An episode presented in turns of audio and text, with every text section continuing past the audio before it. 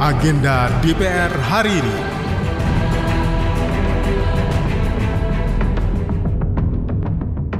Halo, apa kabar? Kembali lagi di agenda kerja Wakil Rakyat hari ini, Selasa 16 Januari 2024 bersama saya Tiara Mustika.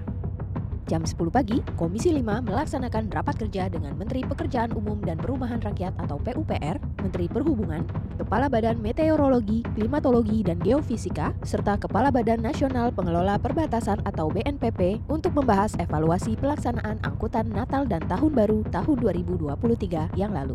Saksikan acara ini yang disiarkan secara langsung di media sosial TVR Parlemen.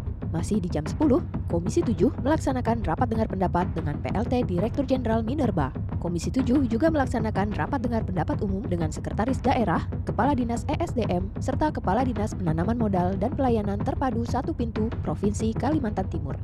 Agenda di jam 1 siang, Komisi 5 akan melaksanakan rapat kerja dengan Menteri PUPR dalam rangka membahas program kerja tahun anggaran 2024. Acara ini juga akan disiarkan secara langsung di media sosial TVR Parlemen.